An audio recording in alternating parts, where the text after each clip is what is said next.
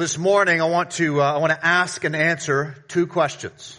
Ask and answer two questions. The first one is uh, when it comes to the perseverance of the faith for Christians, those that endure to the end, that trusting Jesus at the day of their death. When it comes to that, what is our responsibility? What is my responsibility in the perseverance of the faith? Secondly, second question, what is God's responsibility to keep us to the end? What is my role? What is God's role? And as uh, as I ask these questions, I want it to be clear that it is the conviction of this church that, as Jesus teaches in John six thirty seven, all that the Father gives me will come to me, and whoever comes to me, I will never cast out. This church believed, as it says in Ephesians 1.13, in him you also, when you heard the word of truth, the gospel of your salvation, and believed in him, were sealed with the promised Holy Spirit. This church believes, as it teaches in Philippians 1.6, and I will be, and I am sure of this, that he who began a good work in you will bring it to completion at the day of Jesus Christ. We believe Romans 8, right, that nothing can separate the Christian from the love of God. Or maybe most clearly we believe Romans 11, 29, for the gifts and the calling of God are irrevocable. Friends, God is not a liar. He makes no mistakes. And as we will see, nothing and no one has power over him. Therefore, since he is the author of our salvation, he is the finisher of all those that truly come to him in faith.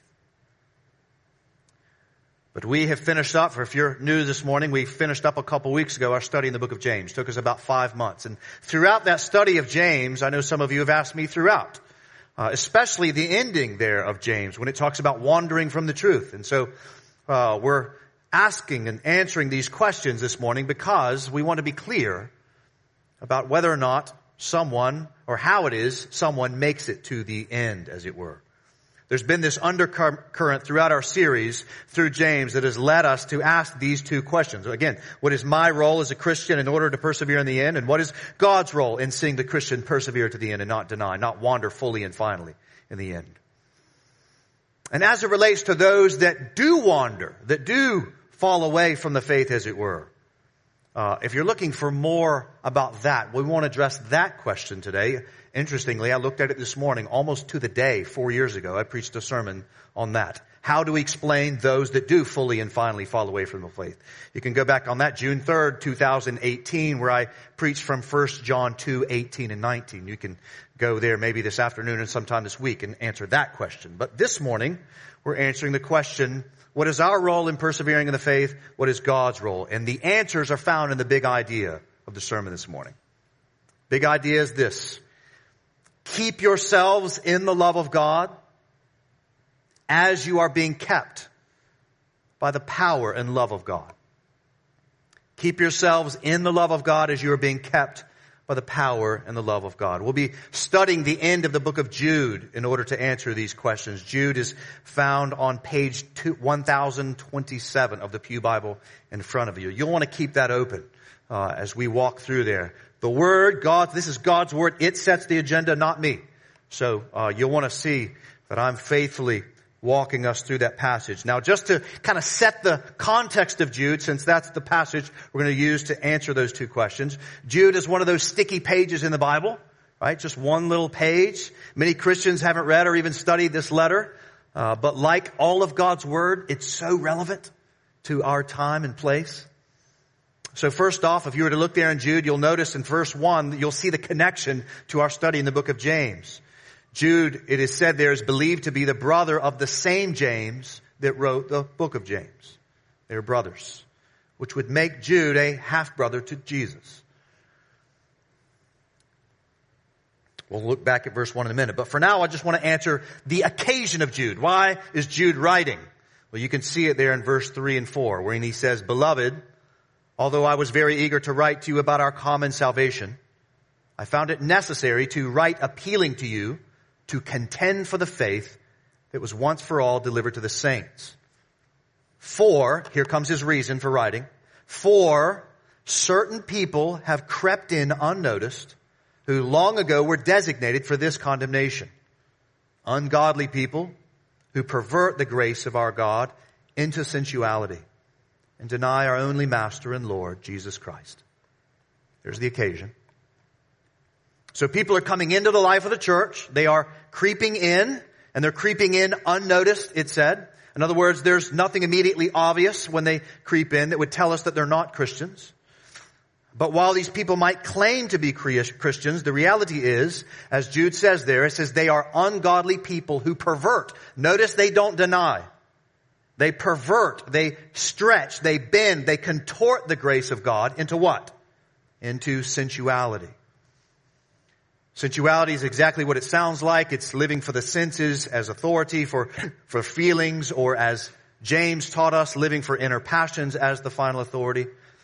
Sensuality is often a reference to sexual immorality and unnatural desires.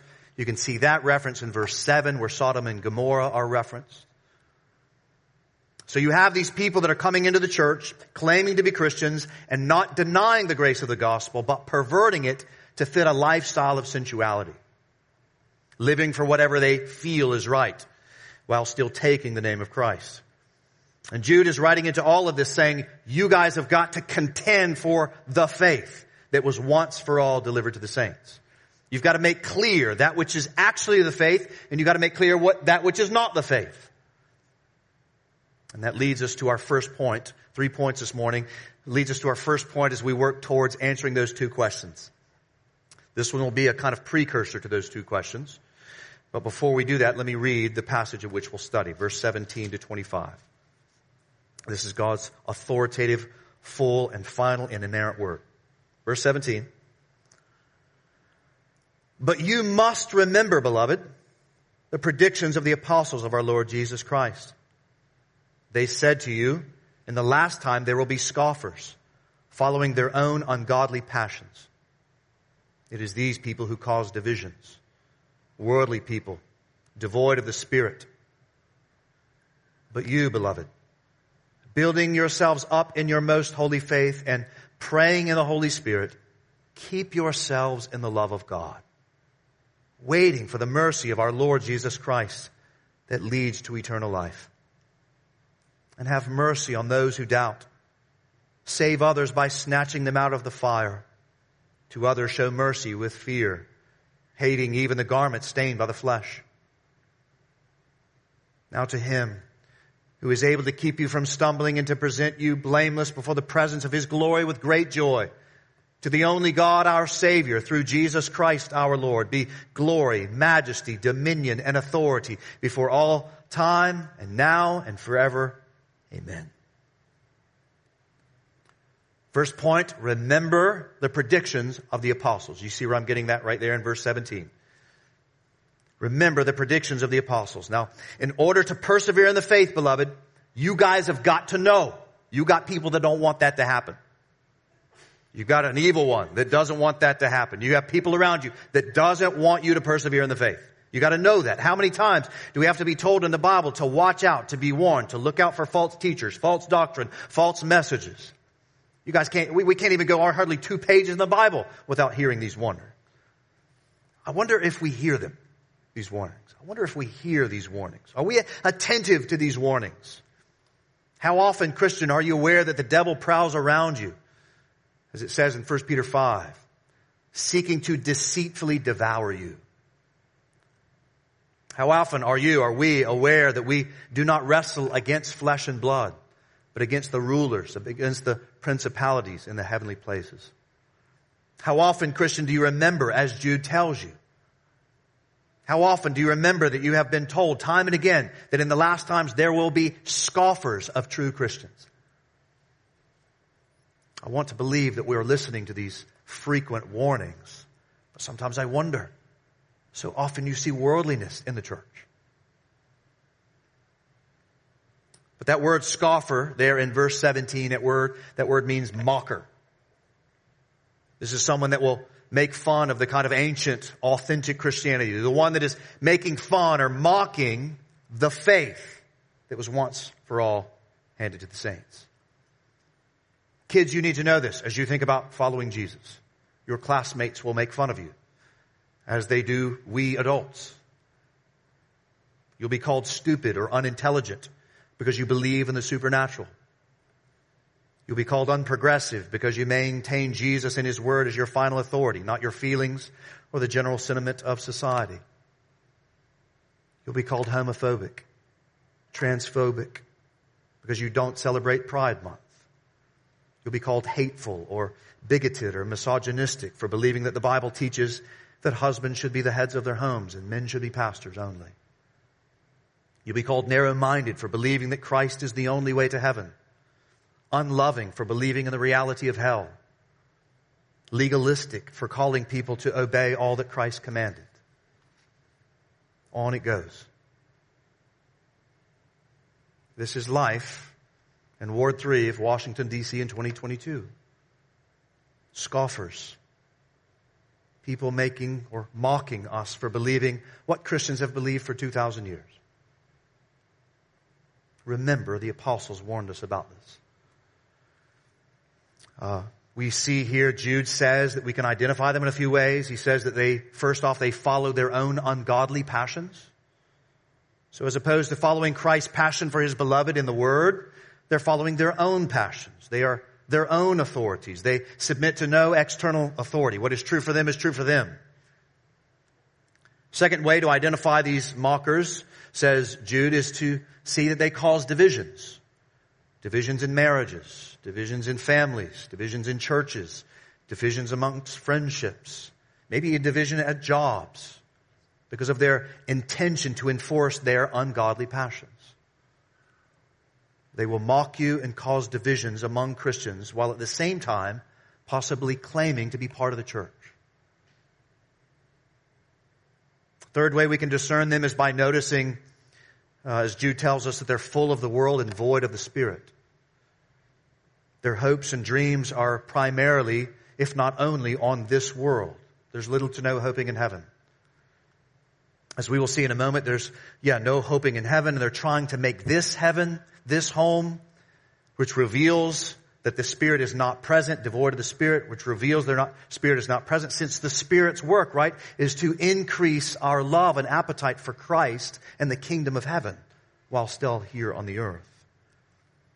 So beloved, if you're going to persevere to the end, you and I are going to have to remember that there is an enemy actively trying to make us swerve from the truth. And so you're going to have to remember the predictions of the apostles that there will be scoffers, there will be mockers people who will intimidate you by mocking you, making fun of you so as to pervert, not deny, so as to pervert the grace of God and lead you away from the love of God. Okay. What must be done? Clearly the warnings of Jude are like reading a lot of our daily headlines. And so that leads us to that first question and first answer. What is our responsibility amidst all of these scoffers to persevere to the end? What's our responsibility? Our answer? Keep yourselves in the love of God. Keep yourselves in the love of God. Remember that big idea. Keep yourselves in the love of God as you're being kept by the power and love of God. And we've heard a lot about this aspect of perseverance in the faith from James as he's emphasized that we needed to be doers of the word, not hearers only. Right? So I'm not going to linger too long here, but uh, not only because this we've seen it in James, but also I want to call you back on Thursday nights uh, we thought about the enemy's plan last Thursday night. We're going to feed you dinner. Starts at 6.15. This week we're going to be thinking about the Lord's plan and the beatific vision. So we'll get some more help there. But if you look down there in verse 21, you'll see that line. Keep yourselves in the love of God. Now that, I'm going to get a little nerdy on you guys, alright? Stay with me. That's the controlling action verb of this section. Alright? All of the other verbs you see around them in verses 19 to 21, those are participles. They're helping verbs to this one verb to keep yourselves in the love of God. Right? So there are three participles, three helping verbs to the command to keep yourselves in the love of God. And those three participles are pretty easy to see, right? Building yourselves up in the most holy faith, praying in the Holy Spirit, waiting for the mercy of our Lord Jesus. Christ. Jude loves threes. He's always doing things in threes. We're going to look briefly at those three things and the three others, but for now, let's just come back to this idea of keeping ourselves in the love of God. This is the answer to the first question that we're asking this morning. How does a Christian persevere to the What is our responsibility? We got to keep ourselves in the love of God. Now God uh, does understand that, as I've already read this morning, as Christians, He saves us and He keeps us. We'll think about that more. But we also must be keeping ourselves in the love of God. This is not a contradiction, friends. This is a tension. Contradiction would mean that they would be opposed to one another. These two things are not opposed, but they are tension. God sovereignly saves and keeps, and God understands that we play a role in that. And so since Jesus is regularly calling us to his, obey his commands, right? Jesus doesn't say, listen, I'm going to die for you and I'm going to keep you to the end so you can just chillax till you die. It's not what he says, right? He's telling us to look out, to be warned, to do this or not do that. He loves us first and finally, but we have to keep ourselves in that love. And if you were to kind of slow down and think about the illustration of marriage, it kind of makes the same point, doesn't it? Think about the covenant of marriage. I was married January the 24th, 2003 to my wife, right? Fully and finally married. I'm in. I'm married. I'm totally married. Bible tells me that, you're right, Malachi 3, God hates divorce. He's going to keep us to the end. Right, what God joined together, let no man separate, these kinds of things. But what if I were just to get married on January 24th and I just hit the coast button in my marriage till I die? You know, we don't, we don't get divorced or anything, but I kind of, we got married and I just go play golf on the weekends. Come back home to my wife, you know, maybe we go on a vacation here or there, right? Maybe go out to dinner once a year, something like that. How do you think my marriage would go if I stopped studying my wife? How would that go? Stop pursuing it. We might be fine for a week or two or a month, maybe even a year, but my marriage would cool off. Five, ten, fifteen, twenty years. If it was even present, it would be not much of a marriage so it is in our salvation. How do we keep ourselves in the love of God? We find here three ways in particular of which we can keep ourselves in that love. He lists six things. Let's think about three. The first three are personal. The last three are corporate or relational. Here we go. This is the ways that we can pursue our heavenly husband and have a warm marriage, as it were. First, he says, building yourselves up in your most holy faith. I love that, that he says your, right? It reminds us that salvation is a gift. God has given it to us. It's yours. Building yourselves up in your most holy. That's the first thing we need to do to, to build our, to, to, uh, to keep ourselves in the love of God. And we can see what he means by faith by looking back again at verse three. Remember, contend for the faith to contend for the faith that was once for all delivered to the saints. So in other words, there is something that is the faith and there's something that is not the faith. Thus the warnings about those that get inside of the church and not deny but pervert it. Thus the call to build yourselves up in the most holy faith, right? Jude wants us to read, Jude wants us to study, to better understand the faith at the core of it, at, this church, probably would be encapsulated in our statement of beliefs. We think that's the core of the faith, explaining that. God wants us to go deeper and deeper into what Paul calls uh, sound doctrine. As Christians, we never graduate from the school of biblical theology. We're always seeking to learn, always learning. Not only because we have a most holy faith, not only because God deserves our worship, but also, again, as Jude is warning us, there's lots of people interested in perverting that faith. And so if we're going to keep ourselves in the love of God, we're going to have to keep studying the love of God in the Word of God. That's why we're not going to give you popcorn and slushy sermons. Teachings. Again, what do you think it would do for my marriage if I just stopped studying my wife, stopped pursuing her, stopped loving her by studying her? Right? It would result in a cooled off marriage. So if it's true that husbands and wives should keep themselves in their love by building themselves up in the truthfulness of one another, how much more must this be done in our relationship with the God of the universe, with our heavenly husband? And yet I fear so many confessing Christians don't do this. They don't build themselves up in the most holy faith. They don't study God. So many Christians wonder why they are so bored by the faith or by Jesus or by the Bible. Friends, it's not because Jesus is boring. It's not because the Bible is boring. Right? The Bible in particular, right? Written over a span of 1500 years by 40 different authors from everything from fishermen, right, to kings. 40 different years, three different continents, three different languages, one uniting message of the redemptive love of God for his wayward people. That's amazing. God's not uninteresting. The Bible is not uninteresting. So guess who that makes uninteresting? Me, right? And you. It's not the Bible that's boring. It's us that is going. We think about the fact that we just think about how much we, we build ourselves up in the most unholy social media buzz. I do this. I'm guilty of this. How much time do we literally waste on meaningless images and information? And meanwhile, maybe decades passed and some Christians haven't even taken the time to read the Bible through just once. Or to understand how God reveals himself in the Trinity, or how the gospel is so beautiful and multidimensional, or how amazing the promises of God are, how the Bible reveals the beauty of heaven. Too many Christians, I fear, just don't know their Bibles. And so it makes it easier to swerve from that truth since they're not giving themselves to it. In 2020, a, a faithful organization called Ligonier did a study and they found that, quote, 30% of people calling themselves evangelicals reject the deity of Christ. Friends, you do know that if Christ is not God, you have no gospel. They found that 46% said that humanity is by nature good. You read two pages in the Bible and you know that's not true, right? Or they found that 42% of people that call themselves uh, Christians said that God accepts all the worship of all religions. And that's the first of the Ten Commandments. Or 22% of Christians said that gender identity is a personal choice. Beloved, how do you think these people will or will not persevere in the faith when they evidently don't even know the more basic aspects of our faith? How can you keep yourselves in the love of God if you've claimed to follow Jesus for say more than seven or eight or nine years and you don't even know, for instance, that Christ clearly is God? So many confessing Christians, friends, I fear, again, have a diet of kind of popcorn and slushies when it comes to the knowledge of Scripture. Beloved, we have to remember we're at war.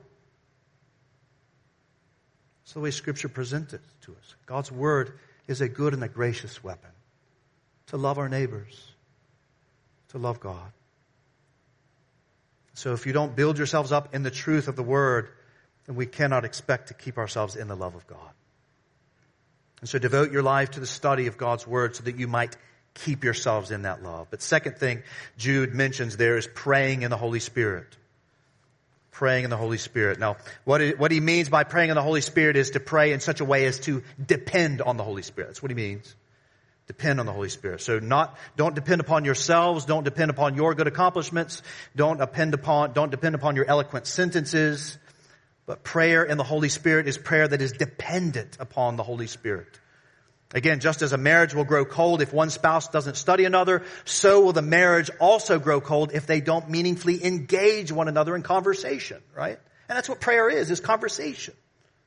It's us answering God as He speaks to us in His Word and in the world. Jesus says that uh, if you abide in Him and He in you, He it is that bears much fruit, for apart from Him you can do nothing. And beloved, how do we abide but by prayer? Most especially, you won't keep yourselves in this love if you don't pray. Guys, it's really that simple. And prayer is not just thanking God for food and for your family. Praise the Lord. Yes, it is those things. But prayer is also crying out to God on hard days. Crying out, crying out to God in struggle. When prayer is laboring to see uh, His glory spread in the nations and in our city and in the world. Prayer is confessing sin and asking for forgiveness. Prayer is pleading for justice. Prayer changes us. Prayer changes others, the good of our neighbors, for the glory of God. And so if you don't pray, then don't expect to keep yourself in the love of God.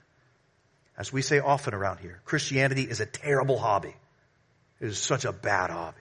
You'll never be happy with it if Christianity, if all Jesus is, is just some hobby, the thing you do with your extra time. So if, if you're going to abide, to persevere, you must develop, friends, a habit of prayer. Again, I would invite you to join us as we try to do that at five o'clock tonight in prayer gathering. So often prayer is hard, but I, when I get around others, it helps me to pray. Third thing Jude lists briefly there is waiting for mercy, the mercy of our Lord Jesus Christ that leads to eternal life. It's the third thing he says we need to be doing to keep ourselves in the love of God. And here, when he says waiting for the mercy of our Lord Jesus Christ that leads to eternal life, here he's talking about hoping in heaven. That's the big idea. Waiting on the mercy that will come to us upon Christ's return, wherein our eternal life is our final home. Right? We'll finally get heaven. We'll finally have the consummation of all things. So beloved, if you're going to keep yourselves in the love of God, you're going to have to learn to hope in heaven. Our true home. If we are warned to look out for worldly people, it only makes sense that we would be otherworldly people. We would see ourselves as sojourners and aliens in this world, as Peter says. Or to quote Colossians, if you then have been raised with Christ, seek the things that are above, where Christ is seated at the right hand of God. Set your minds on things that are above, not on things that are on the earth. And so Jude lists three things here, three simple things to keep ourselves in the love of God. Just the faith, devoting ourselves to understanding our faith in the Word and in prayer and hoping in heaven. The basic ingredients of an ever increasing appetite for the love of God. But that's not all Jude also lists three things that are relational, more corporate. Right? He says there briefly, have mercy on those who doubt. Right? In the church, we should be able to talk about our doubts. Right? Have mercy on those who doubt. Saving others by snatching them out of the fire. Right? Once again, the New Testament's universal acceptance of hell. Show others mercy with fear, hating even the garment stained by the flesh. In other words, no patience for sin being attentive to if we're trying to save someone, we might get sucked in. But here, guys, Jude assumes that we are not only individually keeping ourselves in the love of God, but he also assumes that we are helping keep each other in the love of God. I'm too weak. I need you. You need me. Christianity, beloved, has never been an individual sport. It has always been a team sport because the Christian recognizes, again, as Jude teaches here, that we can all doubt that we can all stray, that we can all get sucked into the sins of others. And we are not strong enough in and of ourselves to get home to heaven. Again, I need you, you need me. This is the beauty of the church that Jesus designed to be a community of faith, that we would be a kind of suburb of heaven here in the country of earth. So that when I'm down and you're up, you can help me. And when you're up and, I, and I, I'm up and you're down, I can help you. Beloved, I've never met a single Christian that thrived apart from meaningful involvement in a healthy church. Because God didn't design the Christian life that way. Right? We are created in the image of God and God is by nature communal. Father, Son, Spirit. One God, three persons enjoying one another in the most holy faith, most holy love. We are intended to image that. But unlike God, we are all weak. We all have seasons of doubt and temptations that are strong. We have narratives that we get sucked into. But like any good team, right? We help each other. One guy's on a, you know, 10 game hit streak. The other guy's oh over his last 22. They help each other up. They help each other on towards the victory. This is love. This is what love does. Not letting people wander, but pursuing one another in love in the most holy faith reminding, as you heard Ray pray earlier, reminding one another of the truth and our home in heaven. Beloved, this is what church membership is and what it does. We've committed to each other to love each other in this faith, in humility and kindness and patience. But again, just like the limping antelope at the back of the herd that falls behind and is eaten easily by the lion, so is the Christian that hides or lives outside of the community of faith, the church. Oh, the grace that is the church. I thank God for you, Restoration Church. I would not be here were it not for you. My family would not be where it is today were it not for you. I thank God for you. I thank God for the elders of this church. I would not be where I am today were it not for the elders of this church. I thank God for you. If we're going to persevere to the end, our responsibility is to remember the predictions of the apostles. And secondly, we are going to have to keep ourselves in the love of God by building ourselves up in the faith, praying in the Spirit, hoping in heaven, living openly and honestly in community because it's too hard otherwise. We're too weak. And thanks be to God that he knows that temptation. And don't forget, beloved, that Jesus entered into all of that on his own accord. And he participated while he never sinned in and of himself, but he was doing these very same things. He too was building himself up in the faith. He too was praying in the Spirit. He too was waiting for the consummation of all things. He too was rescuing those that were wandering. Which leads to our second and, or yes, second and final question. What is God's responsibility in our perseverance? You might be wondering, is this kind of a 50-50 thing? You know, Nathan, you used the marriage, as sort of husband, wife. Is it kind of 50-50? Is that to get us home to the end? Is that what it is? The answer to that clearly is no. You will see. Third point, second question. Here's the answer. What is God's responsibility in our salvation, persevering to the end? Be kept in the power and love of God. Be kept in the power and love of God. Or you want to say, you could say, God keeps you in His love. That's our answer. God keeps us in His love. And so guys, let's not only read those final beautiful magisterial words, but take a look back at the very beginning of Jude, right there. Look at that first verse, so important. He says, Jude, a servant of Jesus Christ and brother of James, to those who are called, beloved in God the Father, and look for it, kept for Jesus Christ. That's how he starts his letter. Now look how he ends his letter. Again, verse 24, 25. Now to him who is able to, y'all say it. One, two, three. Keep. Here we go keep you from stumbling and to present you blameless before the presence of his glory with great joy to the only God our Savior through Jesus Christ our Lord be glory, majesty, dominion, and authority before all time and now and forevermore. Amen. Jude begins his letter with God's beloved being called and kept, and then he ends his letter with us being kept by God. And in between is that call to keep ourselves in the love of God. And so we ask the question, this is, if you fell asleep, wake up right now. I need you to come back on this point, alright? Right? If we were to ask the question, what is the final, what is the decisive agent for getting us home to heaven? What is the final decisive agent to have us to persevere to the end? According to God's word. The answer is clear. It is God working through His Son, Jesus Christ our Lord. There's the answer. First off, just take a look at that passage there. Look there in verse 24. First off, and most importantly, when it says, now to him who is able to keep you from stumbling, he doesn't mean God is able in the sense that like, you know, he can, he can, but he might or he might not. That's not what he means. The whole passage is a doxological eruption of the might and the beauty of God. That's the context. He's trying to help us think about the might of God. He wants us to see that he's able. He's going to do it. He's got it in him to do this. He's the only one that is. Right? If left to ourselves, none of us would have chosen Christ. And none of us could maintain that love to the end. Only God is able to do that. Only God is able to raise the dead. Only God is able to keep the dead alive. And so, beloved, where is your confidence to get home? Where's your confidence? Your confidence is in God. It's not in yourself. It's not even in me. It's not even in this church. It's in God. That's where our confidence is. To get us out of this world and into the world to come. Some of you know this story of the time that I got stuck in the canyon of the Grand Canyon. Uh, I wasn't aware that this pastor that I asked to come preach was going to tell the story, and even have slides to boot uh, about it. Uh, but I went down in the canyon with our brother Stephen Carn. He's pastor out at Hamilton Baptist. We were down in the canyon, just me and him. I was coming back up that next day, and it's uh, as I, I, took out. Remember, I took out a, a, bottle, a Nalgene bottle, and he looked at me. He's an experienced hiker. I'm not, as is evidenced by the story, not an experienced hiker. And he looks at me and says, "Is that all you're bringing?" And I say, "Yeah."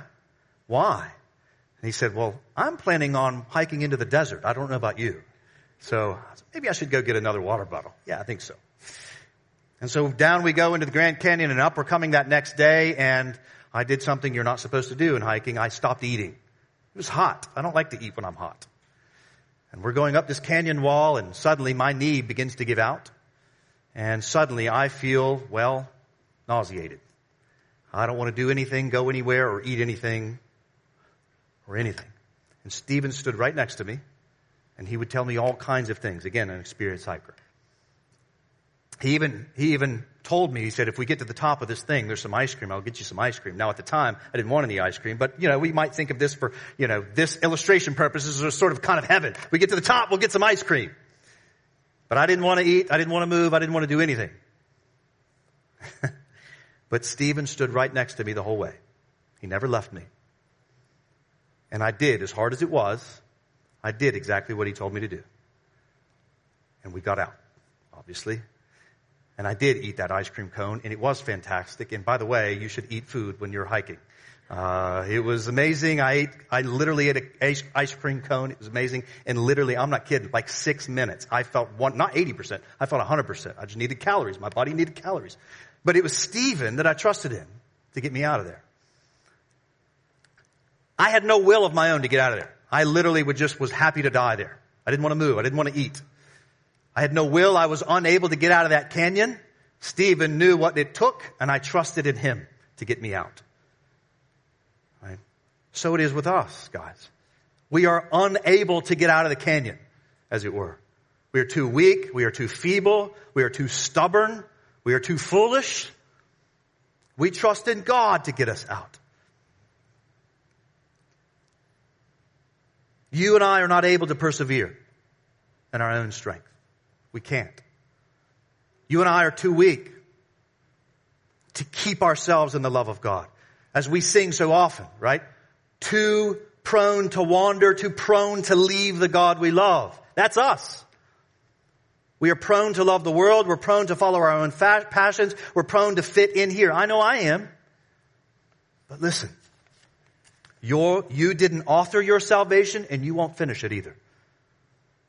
Your confidence is in the God that raises the dead. He's the one that is able. So confess your weaknesses. Confess your temptations to stray. Confess your failures.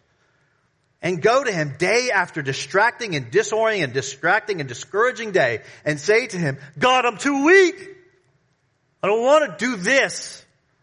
But I trust you. I don't trust me today. I trust you. Help me out of this. My confidence is in you. It's not in, it's not in me. It's not in him. It's not in her. It's in you. You gotta do that. We confess our weaknesses as Christians. Every other religion, including expressive individualism and secularism, guys, all of them, which are kind of religions in and of themselves, all of them fully and finally trust in their own industry to arrive at the celestial stores of whatever they believe heaven is.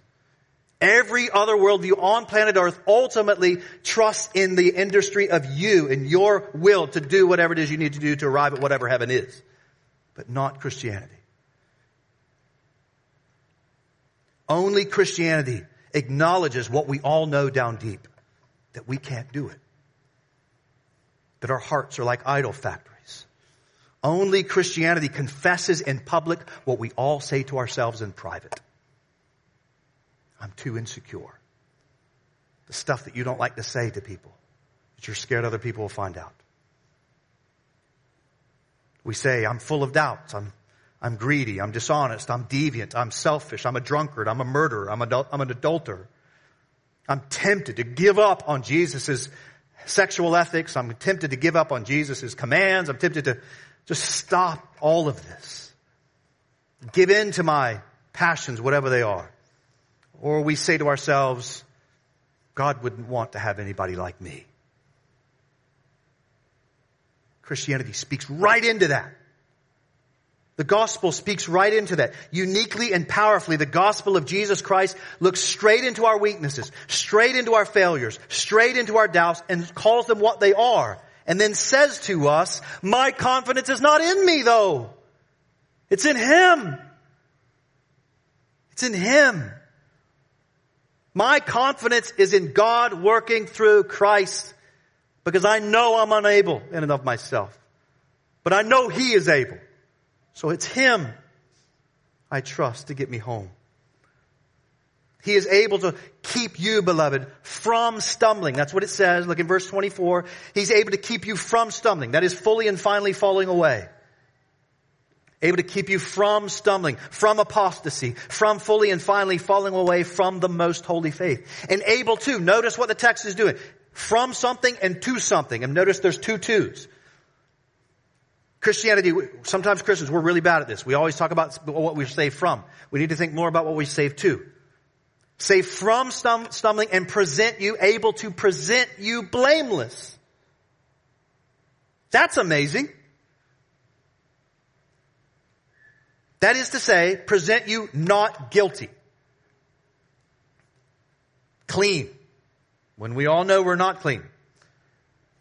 Able to present you, not, not only keep you from stumbling, but to present you blameless, not guilty. Where?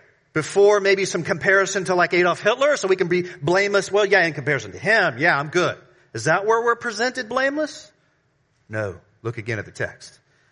Blameless before the presence of His glory how are jacked up folks like us going to be presented blameless before His glory? Guys, our confidence is in God to not only get us home, but when we die or when He returns, all of us will stand before the bright splendor of His glory where His purity and holiness will shine so brightly that the angels will have to shield their entire bodies as we thought about last week.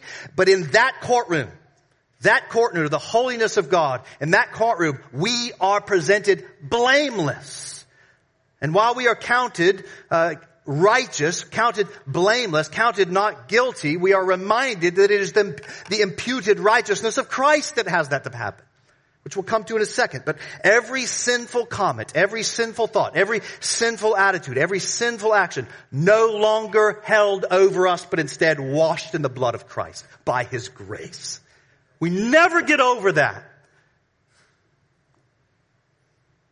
And what is God's attitude when we come before Him? Blameless. Before His glory. What's His attitude? So it could be that He knows, well, I counted it, you know, there's Nathan, he's a, you know, he's a piece of work, right? But I, you know, he, he by grace through faith in Christ, he's counted blameless, so, yep, fine, let him go on into heaven. kind of stinks that he has to be in heaven. Like, like, is that what he's like? No. Look at the text. What's God's attitude about it? That we're presented, when we come before him, presented blameless before his God, what's his attitude? How will he look at you when he, when you are presented blameless? You are presented before the presence of his glory. It doesn't say with joy. It says with great joy. He's so happy that you're His. So happy that He counted you blameless. So happy, right? Jesus says, I go to prepare a place for you that where you are there, I, where I am there you may also be. He's so glad. He's so joyful to have you be in His presence. He's keeping you not because He has to, but because He wants to. Great joy presented before his presence with blamelessness, with great joy. When you come into his throne room, he not only sees you not guilty, he sees you as his precious child of whom he has longed to have with him. And when he sees you, it's like one of those ugly cries. I'm so happy to see, right? He don't care. So joy, so much joy.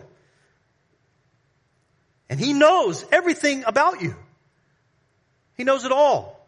He knows that thing you did last week, last month, last year. He knows it all counts you blameless and so happy that you're His.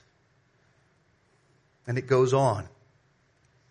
We're presented before His throne room, His glory with great joy. And this God that we're presented before is the only God. Right? Friend, if you're not a Christian and you're wondering where we get this, there's one verse, give you a bunch of them. Right? There's no other God than the God of the Bible. Which again is why the first commandment says, to have no other gods before me. There's only one God. There are plenty of enemies, plenty of, plenty of idols, but there's only one God, our Savior, our keeper. And you ask again, how does all of this happen? How does God keep us in His love to the end? How does He present us blameless with great joy? How does that happen? Since we're so covered with sin ourselves, how does that happen? And for my non-Christian friends, this is the most important question that you can ask. If you've fallen asleep, wake up right now. How does God save and sustain like this? Present blameless? How does this happen? The answer is in those next five words. And every single one of those words is critical. You need all of them. We are saved and we are sustained. We are rescued and kept in the love of God, presented blameless before His presence with great joy through Jesus Christ our Lord. That's how. God saves and God keeps us through Jesus. That means Savior.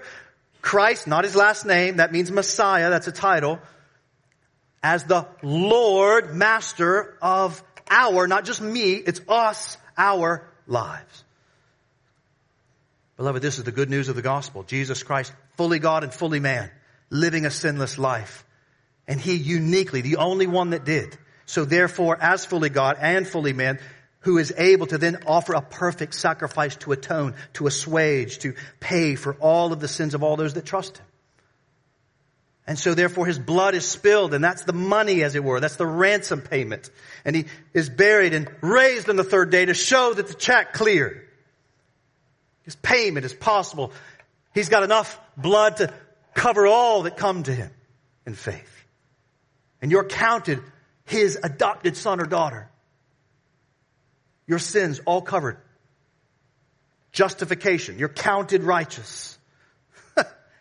it's amazing. Which is why, by the way, when we think about this perseverance of the saints, Hebrews 7:25 makes this clear.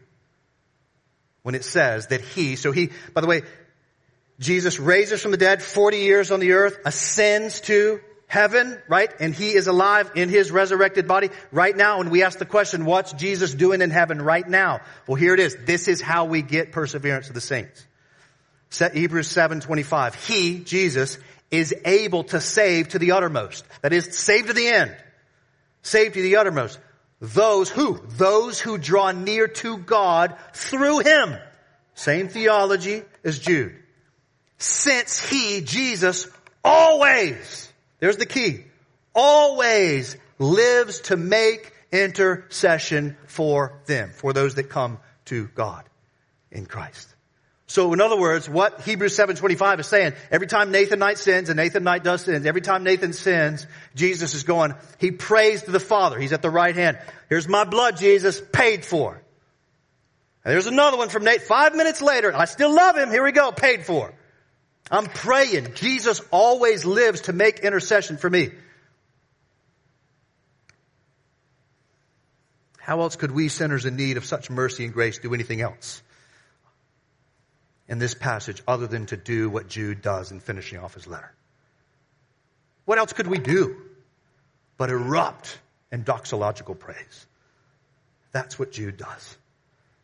To him, this only God, to him be glory and majesty and dominion and authority, no authority over him, before all time, past, now, and forevermore. Amen. Beloved, the final cause, the final decisive cause for our salvation beginning to end is not us. We are too weak, we are too feeble, too sinful, giving into the temptation of the world. If we are going to be saved and sustained, God is going to have to do it himself. Beginning to end because only he is strong. He is able to save to the uttermost. And that's uniquely seen in the gospel of Jesus Christ. That's a promise, by the way, guys. You hold on to that promise in verse 24. Your confidence, beloved, it, to be kept in the love of God is God himself working through Jesus Christ, our Lord, working through this gospel. This is so full of mercy and grace. And so, beloved, remember this truth. And friend, if you've never put your whole confidence, whole confidence in the person and the work of Christ to save you to the end. Today's the day of salvation for you. Put all of your confidence in Him, not in yourselves. Put it in Him. You will never be counted blameless before the presence of God because of your ability to keep yourself in the love of God. It's never going to happen. No matter of church, no amount of church attendance, no matter of Bible reading, no matter of good deeds to the poor, none of it will be enough. Your confidence has to be in Christ the sufficiency of Christ to save you and to keep you to the end. And so friend, repent of sins, believe and throw all of yourselves on all of Jesus. Knowing all the while, He's the one that's going to save you and keep you to the end. Praying in the Holy Spirit, praying in the dependence of the Spirit even now. God save me, God keep me.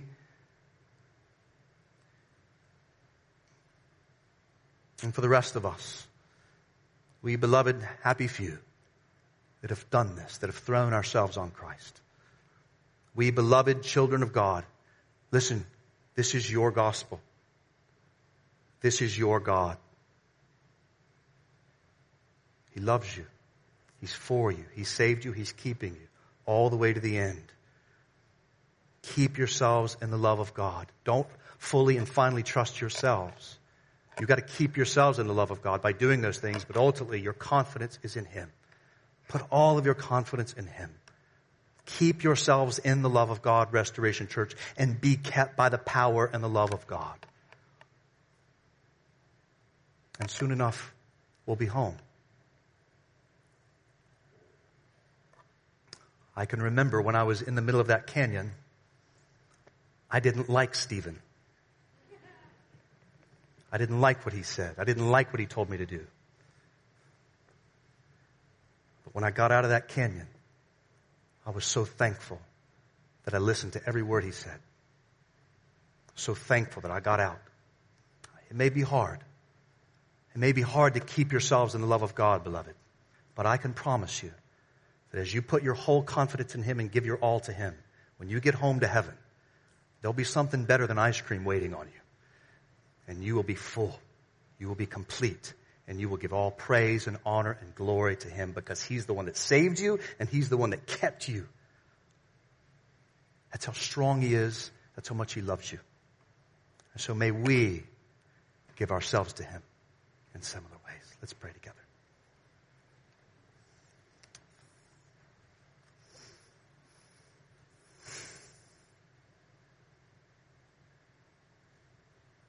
Worthy Worthy are you, Jesus, of all praise and glory and honor and dominion and power from forever and forever. Have mercy on us, God, for the many ways in which we